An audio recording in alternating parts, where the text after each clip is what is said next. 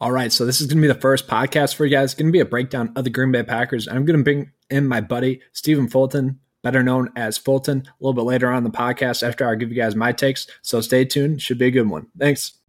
Nine to five sports, best plays, best value, best results. And here's your host, Finn Dawson. That's me. Let's go.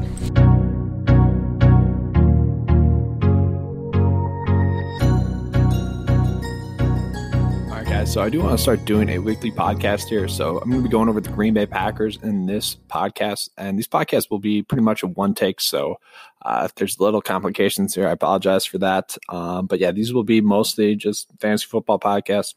I already put a video out there for the Green Bay Packers uh, for the fantasy football on YouTube. So this is pretty much just going to be to supplement that. Um, as you guys know, I like to keep my YouTube videos nice and short.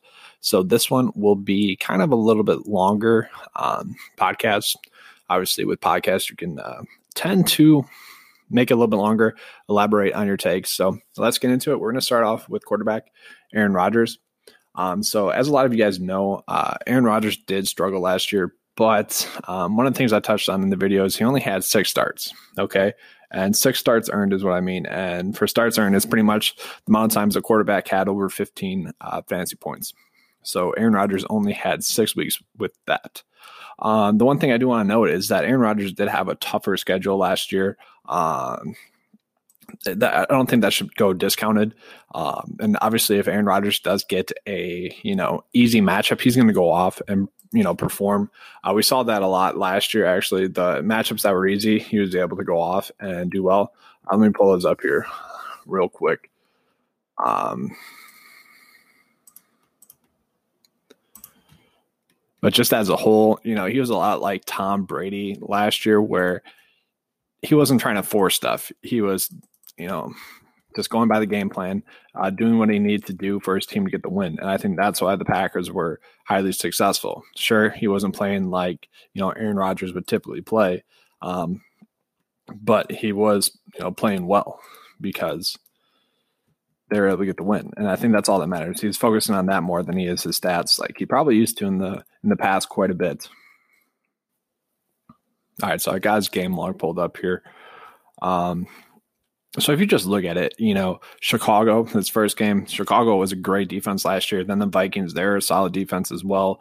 Uh, you go to week four again, well, then week three against Denver, only 13 fantasy points. You know, those are all three tough matchups. Okay.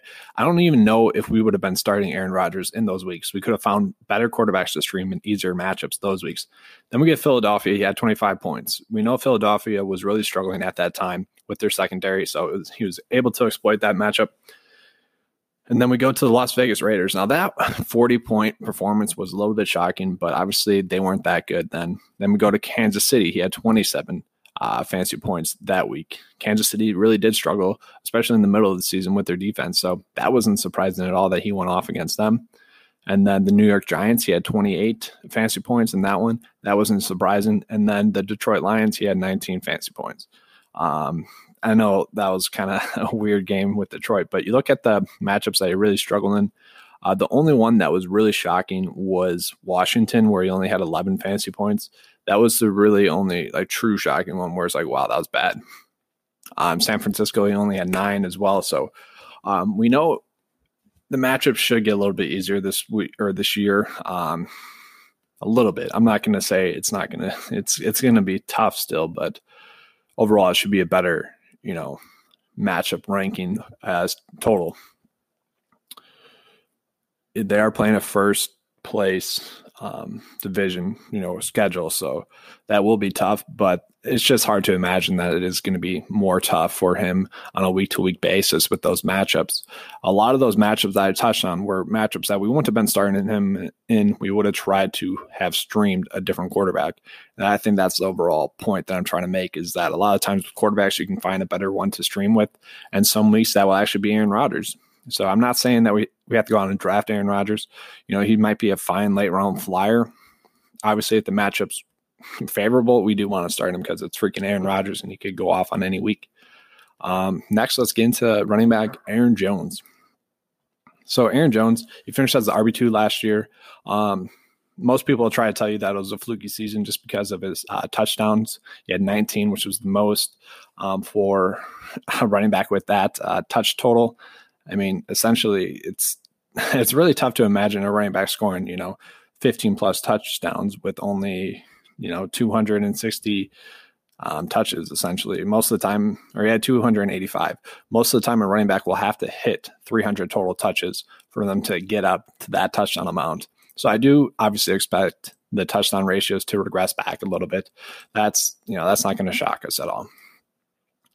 Um, but I still think he could be you know a solid running back for us this year, and I don't really see a reason why not to draft him, especially in the late first round maybe early second. If we can get in, in the early second, that'd be ideal.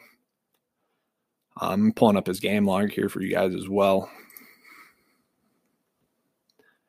But the overall point with uh, Aaron Jones is one, the Packers do not want to overextend him too much. They are going to limit the amount of touches he has on a weekly basis. Now, if Jamaal Williams does get injured or whatnot, or the RB2 in that offense gets injured, then we can expect Aaron Jones to go off and have a good week what was it? The week that Jamaal Williams was injured uh, was against Dallas, and he was a lock for us for the captain spot that week in DFS. He went off for 45 um, fantasy points in a half point PPR league. You know, that was an easy start just because Jamaal Williams was out. But, you know, Aaron Jones had some monster weeks where he went out and just absolutely won you the week, but he also had some weeks where he didn't do that. You look at week one against the Bears, 4.4 points. Uh, you look at week six against Detroit, only six. Against the Chargers, 3.4. Against San Francisco, 3.8. And then against the New York Giants, 5.1. Now, I don't know if we would have been starting him against San Francisco, but other than that, you know, those were all other matchups that we should have been starting him in. So he did kind of kill you some weeks, but he also made up for it in a bunch of other weeks as well. And for a late round running back, late first round running back, I think he's doing enough for us to go out and justify that pick. Um, I mean, the only real worry with him is potentially getting injured, but I don't really think we have to worry about that too much more than we would any other running back, especially this year. I do expect Jamaal Williams to be the backup running back for now, um, but I do expect the Packers to go out and draft a rookie running back. So this is all just kind of me, you know, basing off of the beat writers and whatnot from the Green Bay Packers. But I do expect Packers to get a rookie running back, and eventually, I would expect that rookie running back to take over Jamaal Williams' uh, RB two job. And they also did sign back Tyler Ervin, who is also very explosive running back. So maybe if Aaron Jones even gets injured, they might just roll with Tyler Ervin, who is just really explosive running back there, and have Jamaal Williams come in and you know supplement Tyler Ervin if Jones gets injured. So I don't think we have to go out and draft Jamaal Williams. He's only going to be right now. And I'm not sure the upside that Jamaal Williams will have because I don't think he'll be the sole benefactor if Aaron Jones does get injured. So moving on to the receivers here. Um, Davante Adams, we know who Davante Adams is. He is a beast. Over the last four years, he's been the most consistent receiver, averaging 14.8 fantasy points per game in a half point PPR league. Uh, last year, he saw six or more targets in every game but one. And over the last five years, he's only seen five games total where he didn't see six or more targets. That definitely echoes why he's been, you know, the most consistent receiver over that time span or over the last four years. The if you can predict six or more targets each week for a receiver, there's no way you don't start him. It's just too hard to avoid that I like to look for a receiver that's getting around six or seven targets each and every week or on the season because it's kind of like touches. If a running back's getting, you know, 15 plus touches, you want to target that running back because touches equal points for the most part. And for receivers, it's targets equals points. Davante Adams has definitely proved that.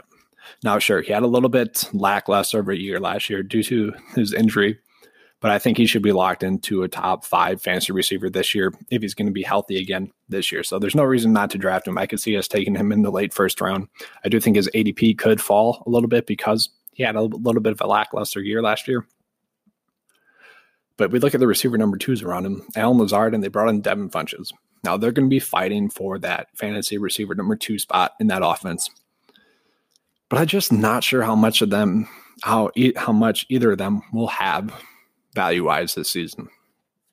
Allen Lazard Tid pop. And I do want to mention Allen Lazard. He was a guy that I think it was two years ago. We touched on him a lot for preseason DFS when he was with the Jaguars, and the Jaguars just did an excellent job with their receiving core uh, like two or three years ago.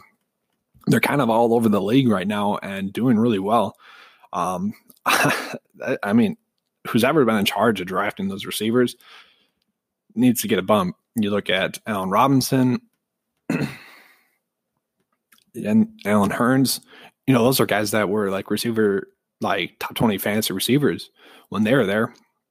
Now they bring in some new receivers that are also just looking good there right now. That's more of a side point. I'm just really giving a shout out to the Jaguars there. But for the Packers season, Lazard and Funchess both kind of do the same thing as well. You know, they're big body receivers that can probably go up and get some touchdowns for Aaron Rodgers. They might steal some red zone touch um, targets from Davante Adams. Davante Adams had 18 last year. The top out red zone targets person, I think it was Tyler Lockett at 23, which is really surprising in a whole.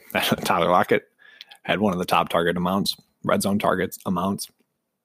But I do expect the Packers to go out and draft a receiver. So we have to wait and see on this. If there is a receiver number two that pops up and is fantasy relevant, I would expect it to be a rookie receiver that they go on and draft or Allen Lazard. I don't think it'll be Devin Funchess unless the Packers get really banged up at that position.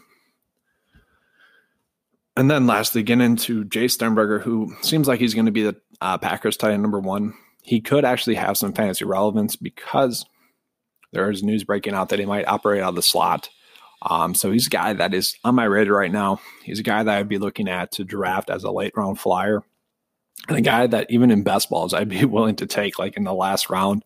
Um, if the news on him starts building in training camp and in the preseason, yeah, I might look to draft him a, a round or two before the end of the draft. Now he's going to be a late round flyer no matter what because the Packers never really have a tight end that's useful in uh, fantasy football. And then another thing I do want to touch on, we're just going to go over the Packers um, betting odds, essentially, kind of what it's looking like for them this season. It's something I do want to start doing a little bit more over and unders, win totals, and whatnot. Um, and for the Packers, I was a little bit surprised at how the general public was viewing them. So obviously last year they had a 13 and 3 record last year. And a lot of people say that record was kind of fluky and that they were the worst 13 and 3 team to ever be a top four team in the league. Which sure I could see why people try to say that with how they won games. They really just weren't used to Rodgers playing like Brady. Essentially, those people are used to Rodgers trying to go out and win the game rather than Rodgers letting the rest of the team win the game, essentially. Now, their win total is set at 9.5. I would definitely bet that the over for that. I think 11 wins is not out of the picture for them. I think 10 wins would be easy to predict for them this year. Uh, for the division, it's plus 140. The next team after that is going to be the Minnesota Vikings. I do think the Packers are going to win the division pretty easily this year. Uh, for the conference, it's plus 700. Now, I do see them, you know, being right around where they were last year. Obviously, I would say that the Niners would take a little bit of a step back this year. And I think that the Packers are going to make another step forward. You look at, I think San Francisco would be a good example. You look at uh, the Eagles, pretty much when the coach gets acclimated to the system with all their players in place, they really take the next stride that previous or the next season. You look at Sean McVay as well. You know, those are all coaches that really took the next step um, once their philosophy was grabbed onto by the whole team and by the quarterback. So um, with the Packers head coach getting a second year in there, with the rest of the team getting the second year with that head coach in that system as well. I do think the Packers will take another step forward this year. Now, that might not show in their record, but I do think it will show an overall performance. Their Super Bowl odds are plus 1,000. Now, they are one of the teams I would bet on to win the Super Bowl. I just don't really like those odds too much. So I'm really to the point in doing that unless you're trying to maybe do some sort of parlay. All right, so I just got done giving you guys my takes on it. We're going to bring in my buddy uh, Stephen Fulton, who plays in the fantasy football league called the Jazz Club with us. Um, Fulton has a pretty interesting style. Um, he's one of those guys where I admire his free agent finds because they're guys that no one really wants to pick up, but they're always guys that go off and do well for the short period of time that he needs them. He's always able to find, you know, that missing piece in his roster, and that always helps him win. And he's always in the playoffs, which kind of makes everyone else in the league a little bit more mad than it should. Um, but uh, you want to give him a shout out there, at Fulton? Uh, no, it's you know it's good obviously to be on here. Appreciate you having me. Um, yeah, when it comes to my free agency fines, that's uh, it's typically because half of the time my team is always on IR. So yeah, my season does not go how I plan it. But again, that's where you're always going to win, right? We always say that when you're going into any type of season, even if it's in DFS for a game that's coming up, everything that's going to be in there and there's low play buys, and then along with anyone that you're really not thinking about, that's where you start winning leagues. So I yep, said it's a season long league that you play week to week, essentially. Yeah, pretty much. so the one thing that I like about our fantasy league too is that I feel like it's a pretty strong group. I feel like if any one of us went into like a random league, we'd most likely win or at least be top three. You got you feel that way too? Well, yeah, no. So I did that this year. I went into a high stakes um, league where I was taking over. It was it was a pretty moderate buy in to get in. Um, it was a dynasty league that, well, no, it was one player retained. So you you picked whoever you still had at that draft position. I think I told you a little mm-hmm. bit about this, but um, I came into it. I didn't have a keeper going into the next year, and unfortunately, at that point, everyone you kept the actual keeper that you where you drafted him in that round. So let's say I got Alvin Kamara on the year that he broke out with the Saints. If I got him in the you know eighth round or ninth round, that's where you got Alvin Kamara going in forever as long as you wanted to retain him. So I was at a pretty big disadvantage. But going into oh, yeah, that season, yeah, going into it's not fun when you're brand new. But um, no, I was able to get into the playoffs in that one. I did end up falling short just because of injuries again. But um, I also made a trade for David Johnson, which did not work out that well. But because you know I, I, had him in ours, but um, you know I thought that he would be coming back after that year. But either way, no, it's um, other leagues I've seen the moves that I make. I have seen them work pretty well, um, both from a betting standpoint. So um, it's it's yeah. easier to make moves in other leagues, is what I noticed. Yeah, when we all know how each other plays, we all know who we're going for now at this point. That's like, true. That's true. so, so that's part of the reason why I wanted to bring in, you know, people from the Jazz Club, which is the fantasy football league. Um, everyone has kind of a, just a different playing style, and that's something I think that will be effective for the podcast. So let's get started off here. Kind of, what's your overall take on the Green Bay Packers as a whole? Um, going into this year, I think you have a lot more opportunity, hopefully, with having uh, the new coach be in there for the second year. Um, they're running West Coast, so I don't think that it should be too big of a transition for Aaron Rodgers. I don't think the offense was that crazy from what Mike McCarthy was running. Um, the biggest thing that, again, the number one question going into it again this year is going to be those wide receivers. You have, besides Davante Adams and maybe MVS, you have people like Allen Lazard or really when you keep going down that actual roster, you start to see people that you don't know one what their tangibles are and if how much game time or snaps that they've actually had. So realistically, going into this year, they have a pretty decent strength of schedule, I would say. Um, I was telling you a little bit about this, but you have a lot of in conference moves regarding the secondaries for the Bears, Detroit, so on and so forth. You have a lot more opportunities. So I think ultimately it's going to come down to whether or not they can execute on it.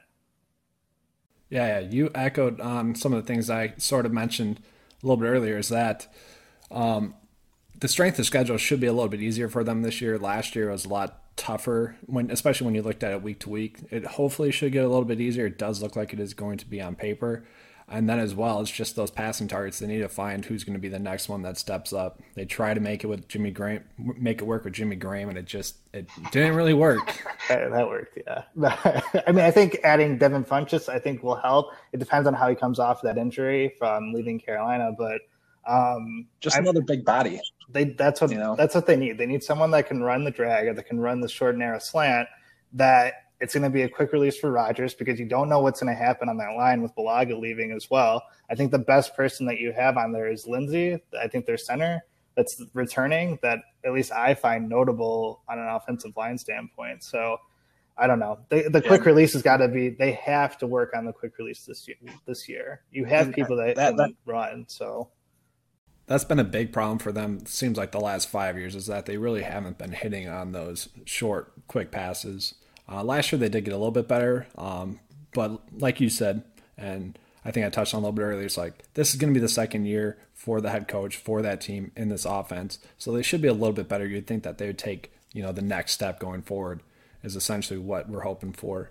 Um, but let's let's get into the quarterback. We'll touch on Aaron Rodgers. So one of my biggest takeaways was that you know he was quarterback nine, and one of the things I like to look at is starts earned, which for me for the quarterback is 15 plus. I don't know. I you probably see me touch on this on our uh, Facebook chat, our league chat. Um, starts earned for me is 15 plus for quarterback. It's uh, 10 plus in a half point PPR for receiver and running back, and then eight plus for a tight end um, in half point PPR league. Um, so for Aaron Rodgers, he only had six weeks where he had 15 plus or more in a standard, you know, league. So for him to finish quarterback nine, it was kind of surprising, and that's kind of why I like to look at week to week, is because or starts earned is because sometimes you can have like a 25 30 40 point performance that really elevates your whole season. Um, so kind of what's your take on aaron rodgers? Do you think that he will be a top 10 quarterback? And if so will he have a better fantasy year for people? Um, I mean, I think you had the outliers last year, right? You had like his whatever, like the forty-seven point game that he had um, prior, and then it was it was a lot of up and down. And the problem that you were facing with Rodgers was you didn't see um, the fluidity when he was running, right? Like you didn't see you didn't see his twelve yard runs out of bounds, boom, there's one point two. You didn't get um, he didn't get a lot of again the short the short end game passing because either with Davante Adams having his turf toe or obviously the offensive line just getting shredded because he can't stand back there for five seconds, six seconds. It's not going to happen. So um, realistically, this year, hopefully with everyone being healthy, uh, with the addition of Funchess, I could see him going over. It just depends too with that strength of schedule, you may be seeing it as well that they may be running the ball a lot more. So I think there's a lot of variability that you could have. In my end, this year going into it, I would consider Rodgers being risky. But um, again, it's you know that can change just based on a lookout of the actual conference itself. So um, would I project him to be top ten? Mm, no, I don't think I would. I think there's better options that you can get because he's going to command a high draft pick just because of his outlier games last year, right?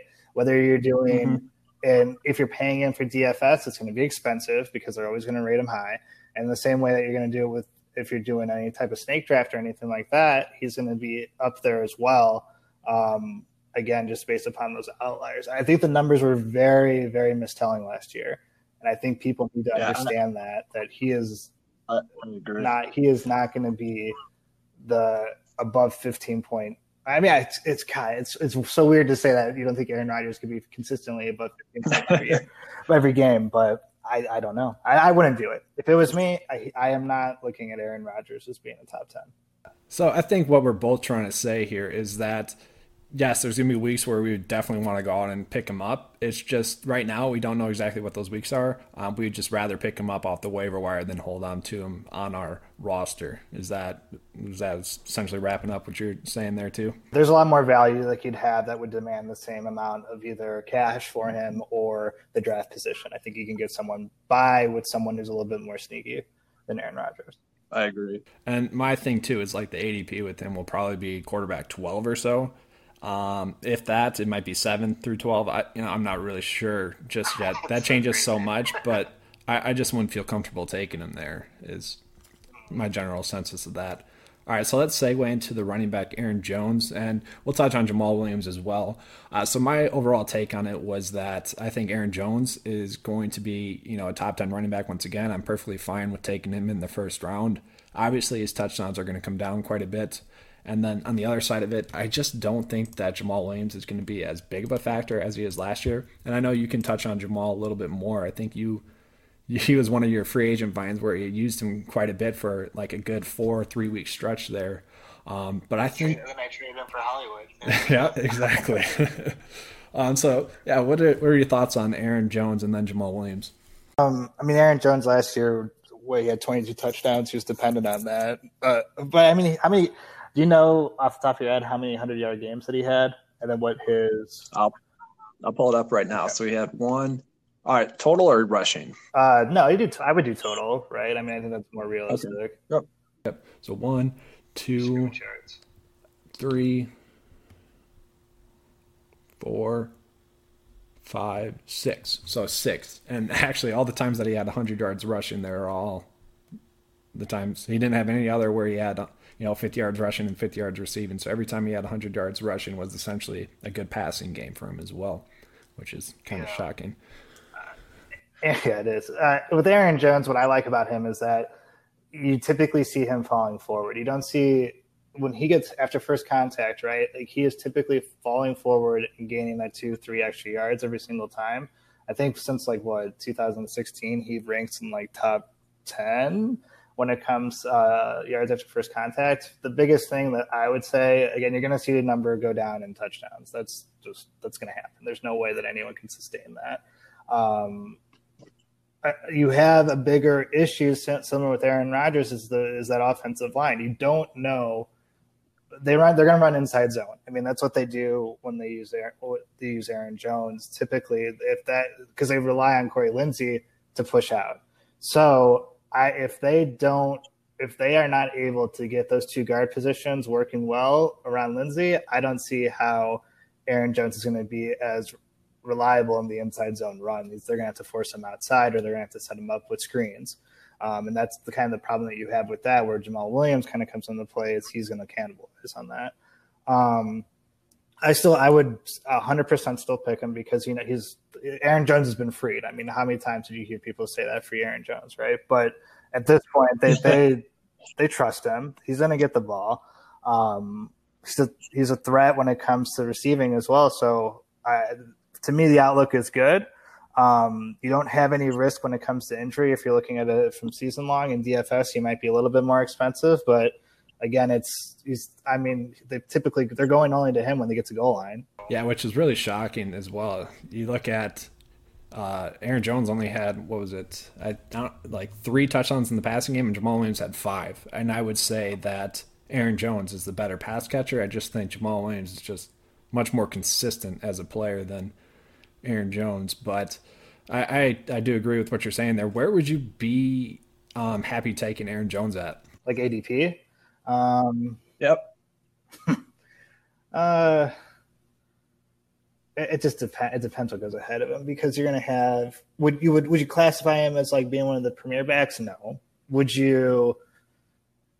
Uh, I, I'd probably place him around like 15 to 20 because you know he's like that you have the biggest problem with the same thing if people are going to be narrow-minded when it comes to how many touchdowns he had and looked at that number specifically that's going to be an issue half of those games they got up by a ton and they were using Jamaal Williams a lot more in the short passing game and then they were still giving opportunities because he was it was still like it was almost not three to one when it came to the actual like ratio of each one touching the ball but um it was pretty close to that for a yeah. while there, for sure. And that's what eventually when they started going up on some of those games again, when Aaron Rodgers had his crazy three games where he was number mm-hmm. one three weeks in a row or whatever it was.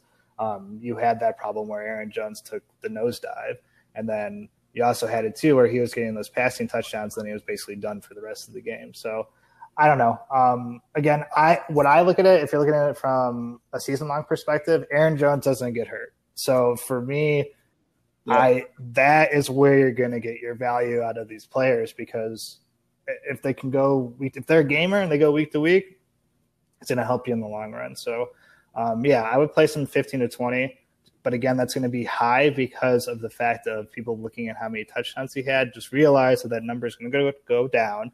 Hopefully, his average yards per game will go up a little bit. Again, and his yards after contact is very good. So I would just focus on that and doesn't get hurt. Yep, I you know, uh, just to emphasize on that a little bit more, uh, just looking at Jamaal Williams. Let's I'm just going to go through it real quick. So like weeks two through essentially 13, uh, his lowest point total was uh, 6.3, um, which is pretty fine.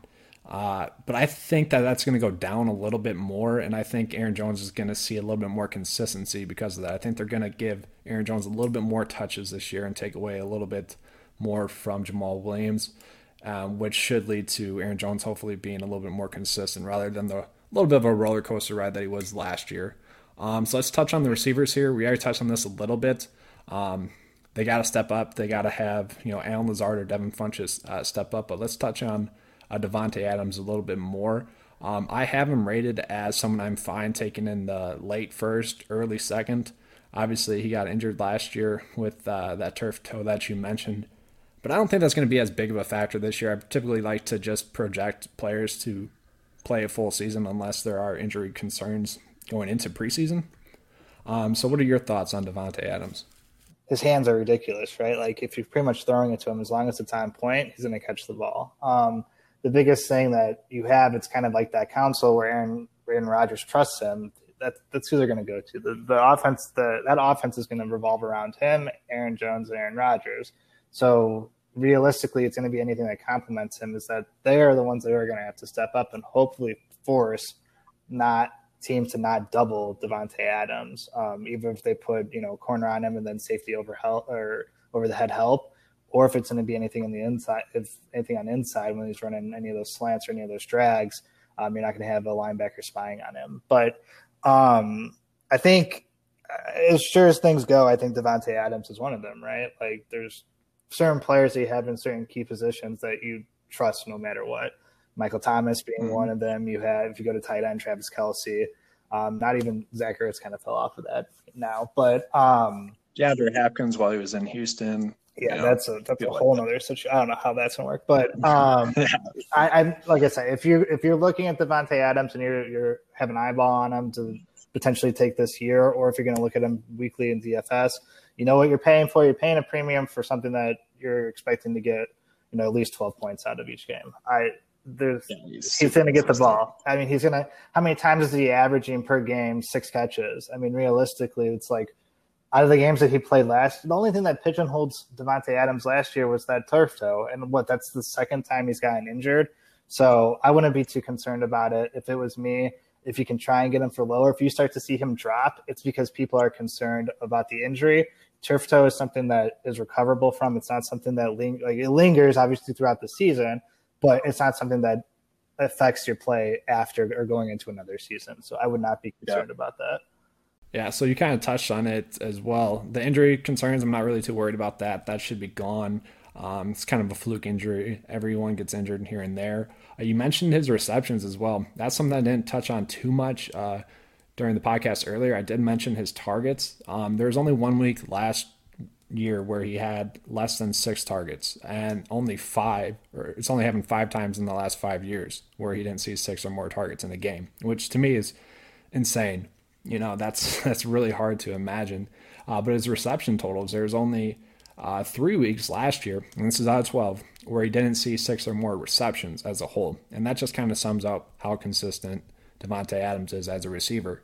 But on the flip side of that, you kind of mentioned something that I find a little bit interesting. It's like if another receiver steps up, whether it's Allen Lazard, whether it's MVS, whether it's Devin Funchess or a receiver that they pick up in the draft, it should only help Davante Adams. It's going to free him up a little bit more and whatnot. Um, what do you have any take? Are you leaning towards any receiver in particular that it could be, or do you think it'd be you know a rookie receiver that you would try to look at that they pick up in the draft?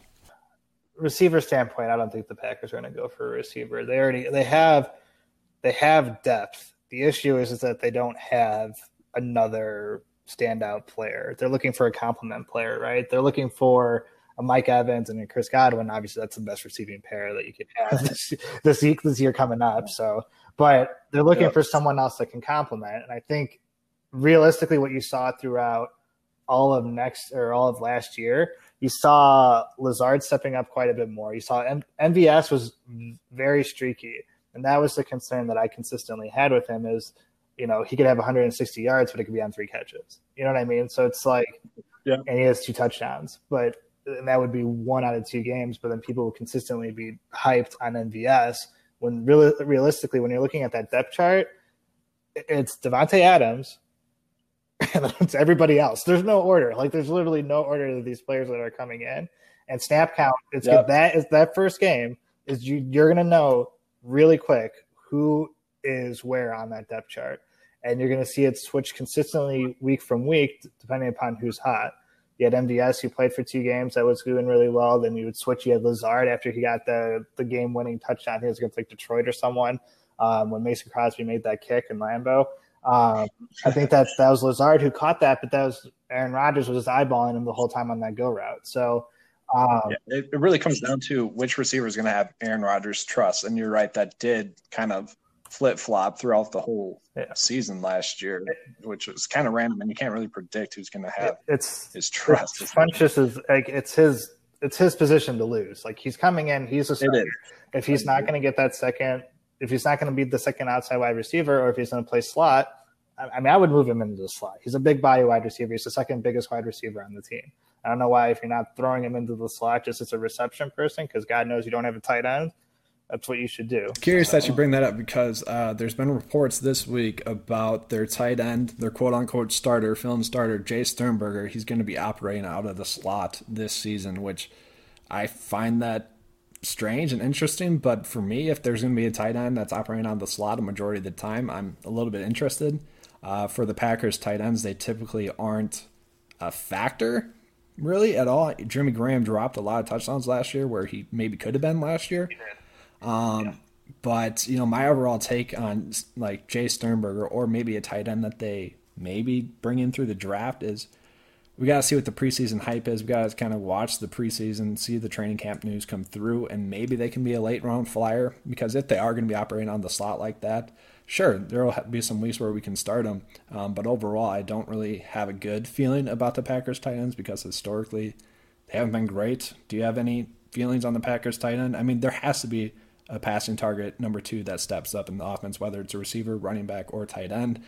I'm just not sure if it's the tight end. What about you? I mean, look at the look at the tight ends that they have on. The only other mentionable person is Marcedes Lewis, and he is a blocking tight end. Like you're not going to have. Yeah, he does pretty well last year, but he's not fancy. No, he's not relevant at all. It's super. It's very extreme whenever he gets the ball, but uh, there's no there's no one there in that position that could complement anyone on that offensive line or complement any of the wide receivers to try and pull and suck some of the linebackers in that can go to, or pull a safety from him to man mark him instead of having it being double teamed on Davante Adams. And that's kind of what's going to hurt his value is that it's the same thing that would happen last year. They're like, okay, I don't know who this guy is. We'll just single mark, we'll just man mark him. And you just go ahead, you run press on him. If he gets by you, he gets by you. But hopefully, our offensive line or our defensive line is rushing him by then. Um, I don't know. I you have you have 50 million in cap room and they're not going out and getting anyone It's tight end. It's crazy. You have people like Delanie Walker that are still available that you're not going to touch on who's yeah, he deals with injuries, injury prone, but at the same time too, if you have four or five tight ends on the roster, have them play only 50%. Like that's that's all you have to do. But um and maybe maybe they are just trying to drive the market down on one of those tight ends a little bit more and pick them up a little bit later on when their price is driven down a little bit more. Um, there are a good number of tight ends out there that could be fantasy relevant. I do agree with yeah, that. Yeah, it's just um, would be interesting. They just need the hands. They need someone who can. They need someone else, and it's, it's not like you're running West Coast again. You're going to run trips on the left, trips on the right, or you're going to be running a two set with one on the other side re- realistically, those routes aren't going to be big. It's either going to be anything close to the center of the field with a quick release from Rodgers, and you know he's accurate, you would still throw it, or it's going to be something super, super far down the field, whether it's like a divide play if he's going to go run a skinny post or a skinny corner. That's all that you're asking out of these tight ends. Now, obviously, shifting your body weight that fast is extremely hard, but – I mean, tight ends nowadays are so athletic that if they did want to pull someone out of the draft, that's probably the position that I would look at. Obviously, linemen, and then I would look at tight ends if I was the Packers. Yeah, but the thing for fantasy purposes is we typically don't see a tight end step up in their rookie year. It typically takes a year or two, which is why I'm a little bit eerie on kind of the Packers tight end situation as a whole. Um, so yeah, exa- exactly. I, no, you can't, you can't well, Hockenson for uh, Detroit last year. You know, he's super inconsistent, but we know he's going to be a star or a stud eventually. Whether it's this year or next year, it's going to happen eventually. It's just tough to predict um, during their rookie season. And then, kind of the last thing I want to touch on is just I want to do more betting content on here. So, um, we're looking at the Packers odds for win win totals. It's nine point five right now. I think I saw I forget where I saw that. Maybe on ESPN or something. Do you think they're over and under for that? What do you think? Go over. The strength schedule is just I, I don't. I mean, I know that there's a lot of issues with the Packers, but it's like going in and figuring the AFC East, right? Like I, the t- the the strength of schedule is not there to where I would be overly concerned about it, and you still have as many knocks as we're saying on the Packers offense, I think you still have a team that was was there last year, right? And that's that's his first year going into it in a newer system, similar to McCarthy's, but a little bit more quicker released. So realistically, yeah, you have another year for that whole conference to see his offense, but um, I would definitely go over from a betting standpoint, definitely over nine point five.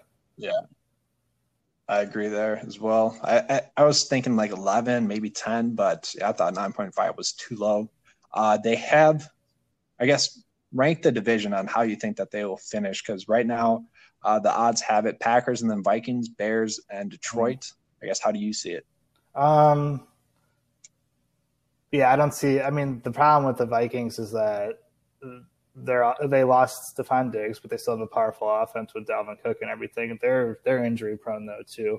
Um, no, I would agree with what they're projecting. I with that projection, I would say the Packers on top, and the Vikings, then the Bears, and then I would go with the Lions. The Lions don't. I mean, they don't. I don't even.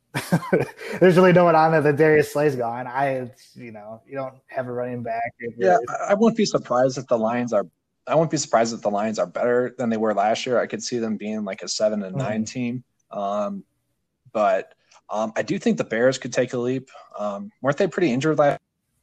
Remember off the top of my head, but I just feel like they're a team that's due to be a little bit better than they were last year. So I don't know. A lot of the times with, you know, teams. It's, it's, it's essentially who which team stays the most healthy is the who's going to win the division, and then typically we'll see a wild card team come in and get hot. Um, whether that's the Vikings or Bears, I can see one of those two making the playoffs, but I think we're both agreeing that the Packers should win the division.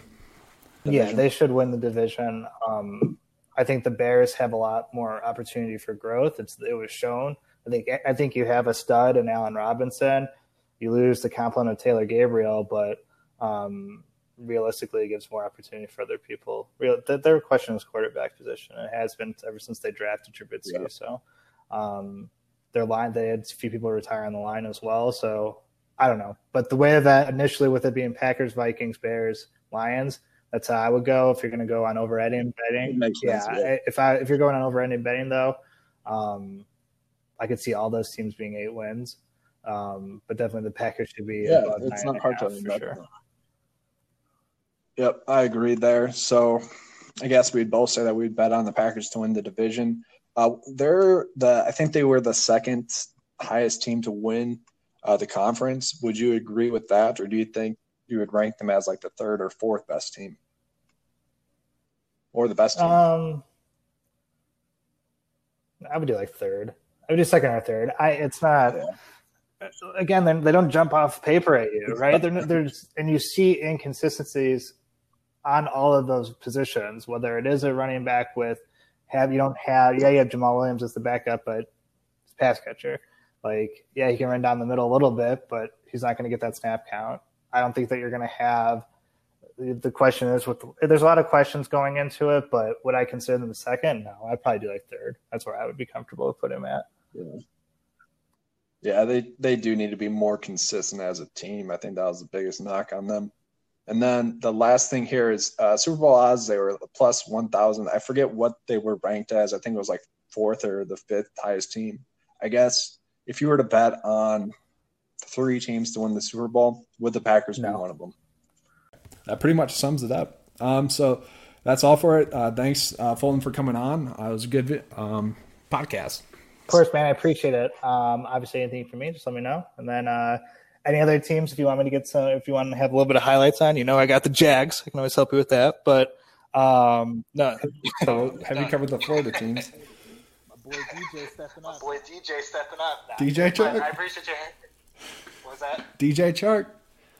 I, I told you, dude. I, you I did. Saw, I saw it coming out of LSU. I said this guy's gonna do anything. In his first year, you're like, wow, look, Jimmy's making fun of me when makes the count or anything. I'm like, dude, I am telling you, this guy's a monster. So, That has to be your best call in fantasy football ever. Right when he drafted God, him. I got so much flack for that for so long. I'm like, I'm telling you, dude. I'm telling you. Yeah, But you made no, a believer out of me. it. Yep. All right, sounds good. Thanks, man. I want to give a huge shout out to Fulton for jumping on the podcast. Uh, we will have him on again, as well as some other members from our fantasy football league, which is called the Jazz Club. I think it's going to be a nice avenue for us as a group uh, to bring in some different fantasy football takes that are not just mine. Um, but I hope you guys enjoy this one. We got the Minnesota Vikings coming up next. We might have a familiar face on as well. All right, thanks, guys. Stay tuned.